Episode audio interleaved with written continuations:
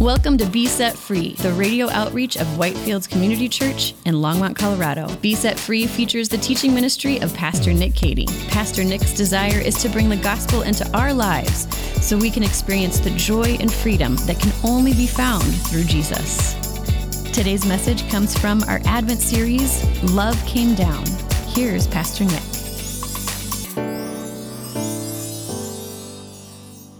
God created the world in the beginning, right? And He created it in perfection.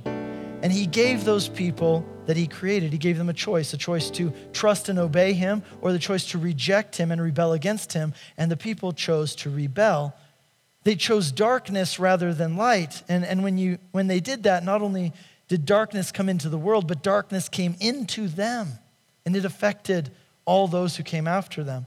And the proof of that is seen in the generations that follow. I mean, their own children immediately after them, we see violence and murder taking place. We see in the following generations there in Genesis people turning away from God to the point where, at one point, in all the world, there's only like one guy in hundreds of years of history that God can point to and say, This guy walked with God.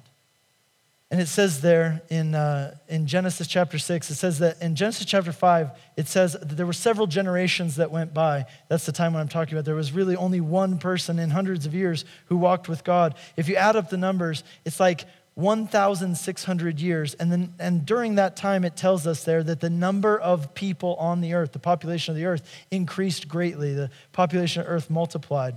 And it says there in Genesis chapter 6 that God looked upon the earth and the population had grown. And it says that he was grieved to the heart because he saw the wickedness. And he said that he saw that wickedness was great on the earth. And he looked at the people he had created. And it says, every intention of the thoughts of their hearts was only evil all the time. And God was so grieved by this, he could see the evil that the people were doing. He could see the evil in their hearts, the ways they were hurting each other. And it made him so extremely sad to the point where he wished that maybe it would have been better if he would have never created mankind at all. And it says there that God looked at the earth and he saw it was corrupt and full of violence, and so he determined to do something. He's going to start over. And here's what God will do this is the plan. He's going to pick the very best person, the very best person in all the earth and we're going to start over.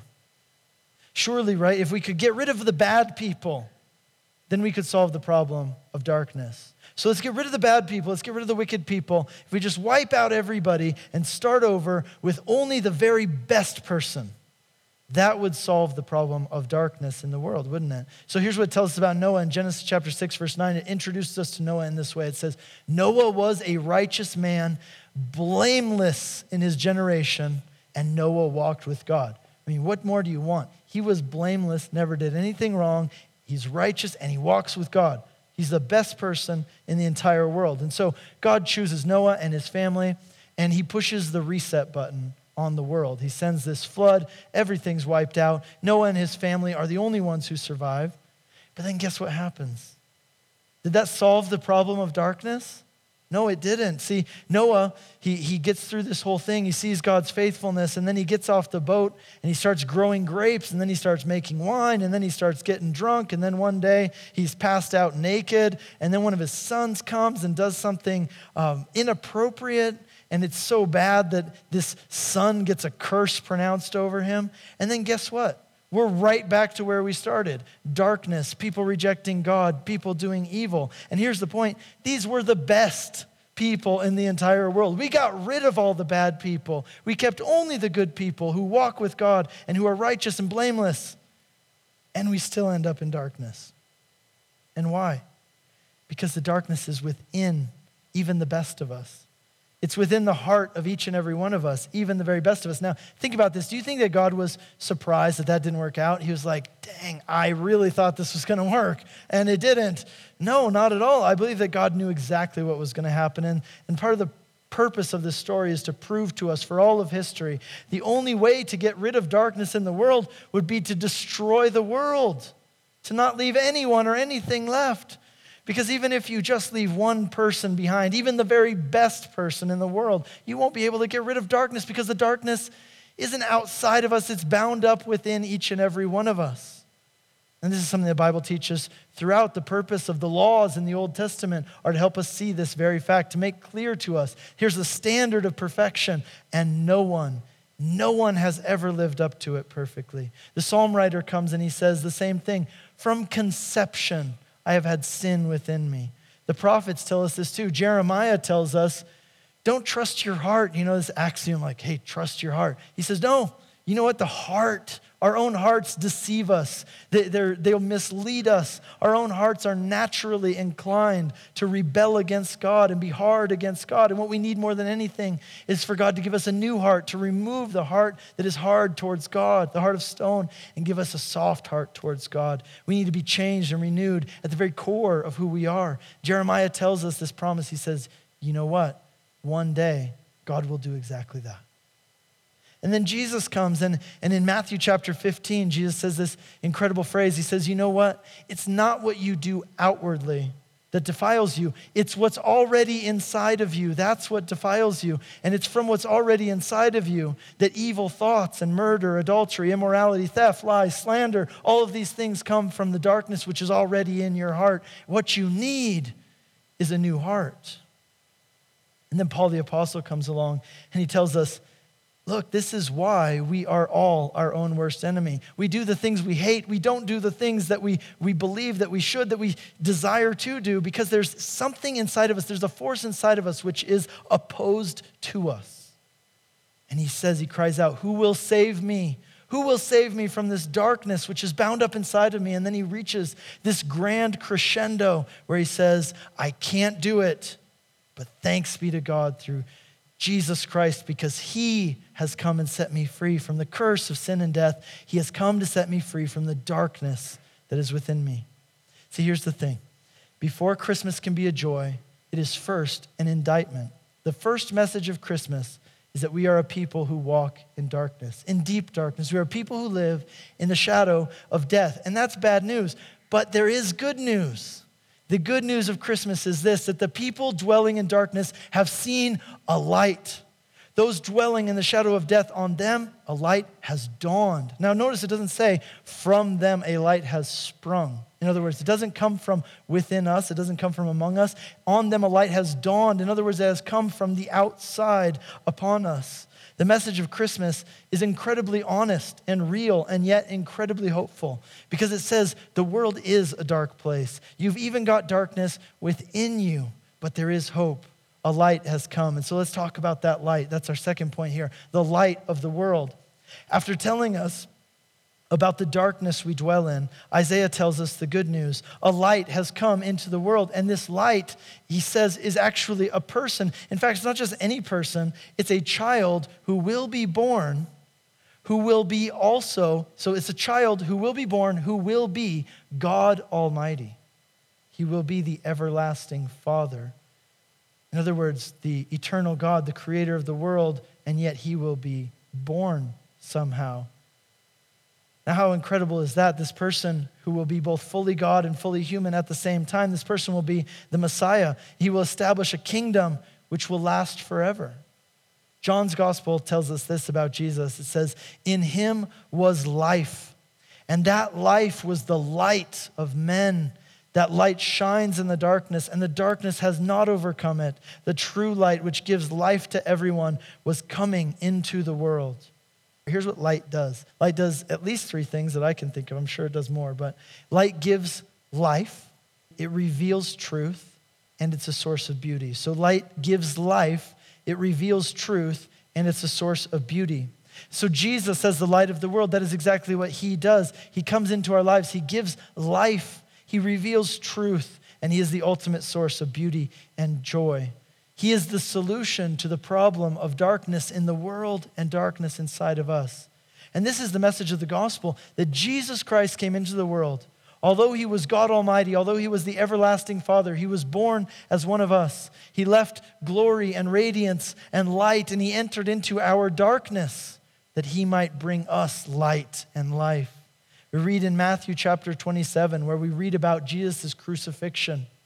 And it says there that as Jesus hung on the cross, darkness fell upon the land.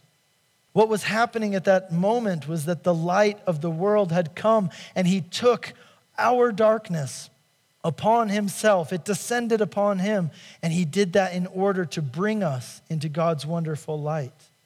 He came to give us life by giving us new hearts, by untangling the darkness that is wrapped uh, within us. He came to reveal the truth to us. He came to be our source of beauty and joy. St. Augustine said this He says, What makes a person who they are is what they love. And just ponder that, it's pretty, pretty deep. He says, What makes a person who they are is what they love. Therefore, the way to change a person is by changing what they love. If you want to change somebody, change what they love. The problem, as we've discussed, is what Jesus said himself people have loved darkness instead of light. But Jesus, now, he comes into the world and he is the ultimate beauty for us to see, both in who he is and his perfection and how he lived and ultimately how he laid down his life for us. In him is ultimate beauty, the beauty of perfection, the beauty of true love. What we see this beauty, we can't help but desire it to the point where the more clearly we see this beauty, the more we will desire his light in our life more than we desire darkness. And as that happens, it breaks our addictions to darkness. You've been listening to a message by Pastor Nick Cady of Whitefield Community Church in Longmont, Colorado. We'll get back to the remainder of this message in a moment. Join us this Christmas season at Whitefields Church in Longmont. On Christmas Eve, we are having two services at 4 and 5:30 p.m. And we are having a service on Christmas morning at 9:15. For the month of December, join us on Sunday mornings as we remember and celebrate the coming of Jesus with a series of messages called One of Us, in which we will be looking at how, in Jesus, God became one of us to reveal himself to us and redeem us. We are located at 2950 Colorful Avenue in Longmont, just west of I 25 on Highway 119. Invite a friend and join us this Advent season at Whitefields Church in Longmont, including Christmas Eve at 4 and 5:30 p.m. and Christmas morning at 9:15 a.m. For directions and more information, visit our website at whitefieldschurch.com. Now, back to Pastor Nick with the remainder of today's message. So, the question for us is this How do we get this light, which is able to save us from the darkness which is in the world and the darkness which is even within us? The text tells us here's how. To us, a child is born, and then it tells us beyond that, it tells us something else. To us, a son is given. Given. It's a gift. God has given this gift to us, the gift of his son. You see, the message of Christmas is both a sobering indictment and an incredible hope. The message of Christmas is that you and I, we are so entangled in darkness and so unable to save ourselves that God himself had to die for us. But the message of the cross is that God loves you so much that he was glad to die for you. God Himself had to die for you, but God loves you so much that He was glad to die for you. That's the message of Christmas. In order to accept the gift of Jesus, the light of the world, you first have to admit that there's darkness within you, that you dwell in darkness and in the shadow of death, and you need God's light to set you free and give you new life, to change your desires so that you love the light rather than the darkness. And that brings us now once you get to that point, then what's next? That brings us to the, the ultimate hope of Jesus' coming, the day that is dawning. Here in our text, a metaphor is used to describe the coming of God's light into the world. We're told that with the coming of Jesus into the world, God's light has dawned on a dark world. So, this metaphor of dawn, interestingly, is actually found throughout the Bible many times. This metaphor of dawn, this shift from night to day. Uh, in Romans chapter 13, here's an example. Paul says this And do this knowing the time, that it is now high time to awake from our sleep. For our salvation is now nearer than when we first believed. The night is far spent and the day is at hand. What Paul is saying is that since the coming of Jesus into the world, where we are at spiritually in the history of the world is dawn. Now, one of the names that Jesus gives himself in, in, Revelation chapter 22, he calls himself, he says, I am the bright morning star. So this past summer, I climbed uh, Long's Peak with a couple friends, and we, uh, we left pretty early, I guess, for climbing it. We left at 11 p.m. So we ended up climbing a lot of the way up to the top in the dark. We were using headlamps the whole way.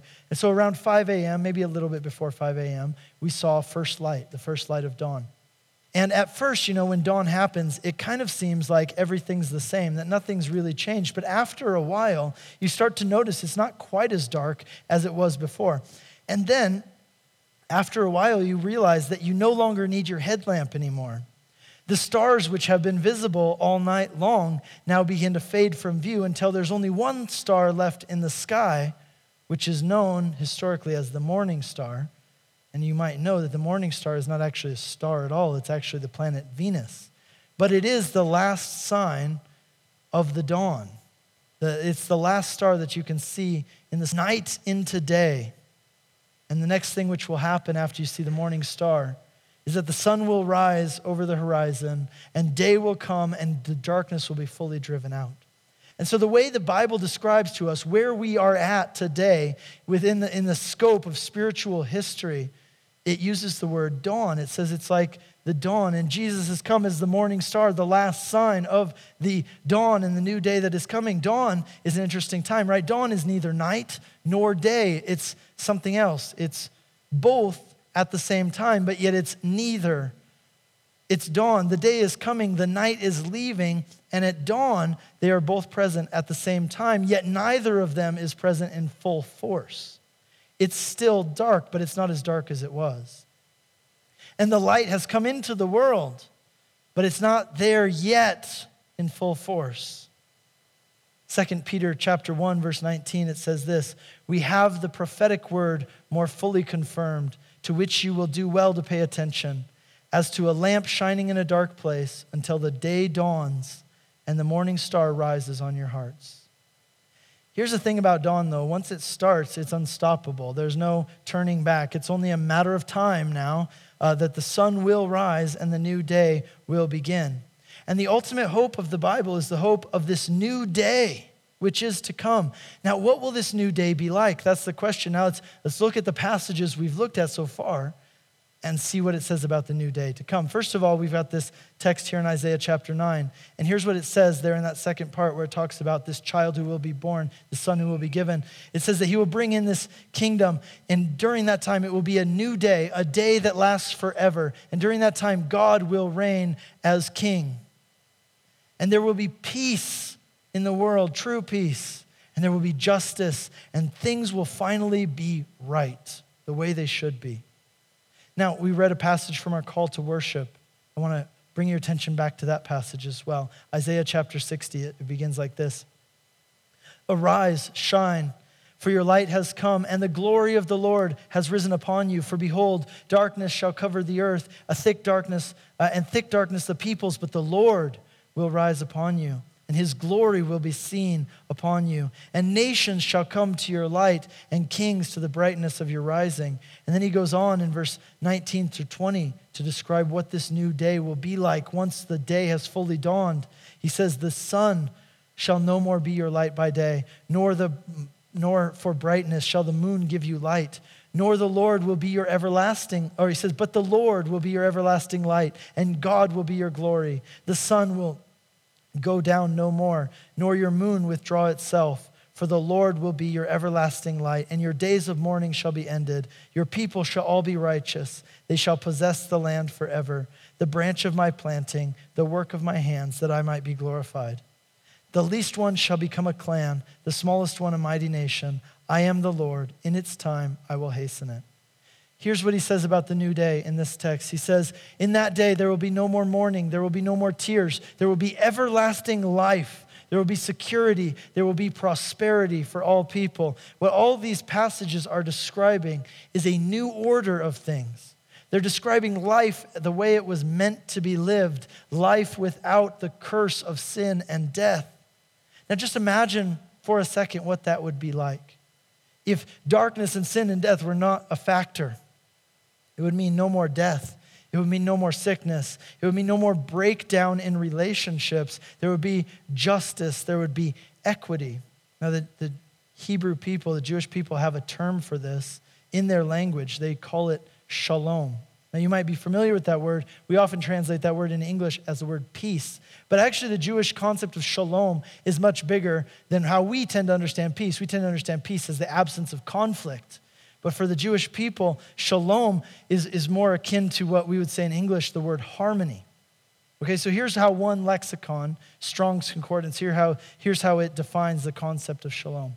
It says shalom means completeness, wholeness, health, peace, welfare, society, soundness, tranquility, prosperity, perfectness, fullness, rest, harmony, the absence of agitation or discord. In modern Hebrew, there are related words. The words are shalem, which means to pay for something, and shulam, which means to be paid in full. Jewish rabbis say that shalom is the theme of the Bible. You want to know what the whole Bible is about? It's about the restoration of shalom. Now, of course, Jewish rabbis, they're referring to the Old Testament alone. But if you look at the New Testament, this concept of shalom is still there. Oftentimes, it's what is referred to as the kingdom of God or the kingdom of heaven. If you remember back to our text in Matthew chapter 4, that's what it says that from that time forward, Jesus began preaching, saying, Repent, for the kingdom of heaven is at hand. What's he talking about? He's talking about the new day is coming. The light of the world has come into the world. The time is dawn. The new day is about to be here in full force. So get ready. It's the idea of shalom. Shalom was the original state of things before sin entered the world. When sin came in, the state of shalom was lost. And for the Jewish people, the hope of the Messiah is that he will come and he will restore shalom. For the Jewish people, shalom is what they long for, it's what they hope for. In Hebrew, when you meet somebody on the street, you say shalom. That's the greeting. You don't say hi, hello, what's up. You say shalom. And their greatest city, think about this the city where the temple was built, the city where the presence of God was to be, where people were to come and meet with God. What was it called? Jerusalem, the city of shalom. This was their hope for that city. The presence of God would rest there. The Messiah would come and rule and reign, and he would usher in the kingdom of shalom. This hope is that the Messiah would come and he would restore the shalom that sin had broken. And he would eradicate sin and he would judge the nations and establish an everlasting kingdom where he would reign and rule as king. As Christians, this is our same hope as well. This is the hope of the entire Bible. And here's the thing the message of Christmas is that with the coming of Jesus, the dawn has begun. And soon the night will be over. The new day will fully come. When Jesus entered the world, the darkness was broken. The light began. The dawn began. And now we wait that eager expectation. With eager expectation, we await the time when he will fully come and the new day will be here in fullness. The restoration of shalom is exactly what we see portrayed in Revelation where it tells us how things will be at the end of all things when Jesus comes to judge the nations and he comes to bring the new heavens and the new earth. And it says, The old will pass away. He will wipe away every tear from our eyes. Death shall be no more, neither shall there be mourning, nor crying, nor pain anymore, for the former things have passed away. That's shalom. And this is the new day that is dawning. This is the hope of Christmas. This is the promise of the gospel. The message of Christmas is that the light of God has dawned on us who dwell in darkness, and a new day is coming and will soon be here. And so, the, the one question I want to leave you with today is this Have you received this gift? To you, a child is born, to you, a son is given. Have you received that gift of what God did for you in Jesus Christ, what He is doing for you as He ushers in this new day. Have you embraced the gospel? I urge you to do so today, maybe for the first time, maybe for the 500th time. I urge you to embrace Jesus, the light of the world, who took on our darkness in order to set us free and bring about a new day. Amen?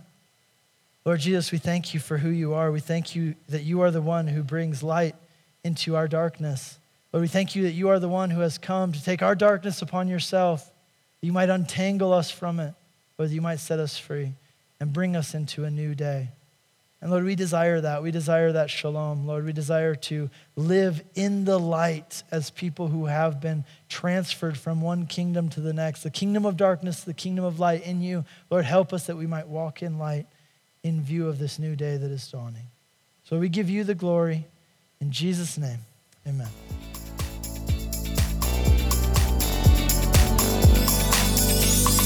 You've been listening to Be Set Free, the radio outreach of Whitefields Community Church in Longmont, Colorado. We have three in-person services on Sunday mornings at 8, 9.30, and 11 a.m. And our 9.30 and 11 services are live streamed on our website for those who would like to worship with us online. We are located just east of County Line Road and Highway 119 at 2950 Colorful Avenue in Longmont. For more information or to hear other messages from Pastor Nick, visit us online at whitefieldschurch.com. Be Set Free is a listener supported program.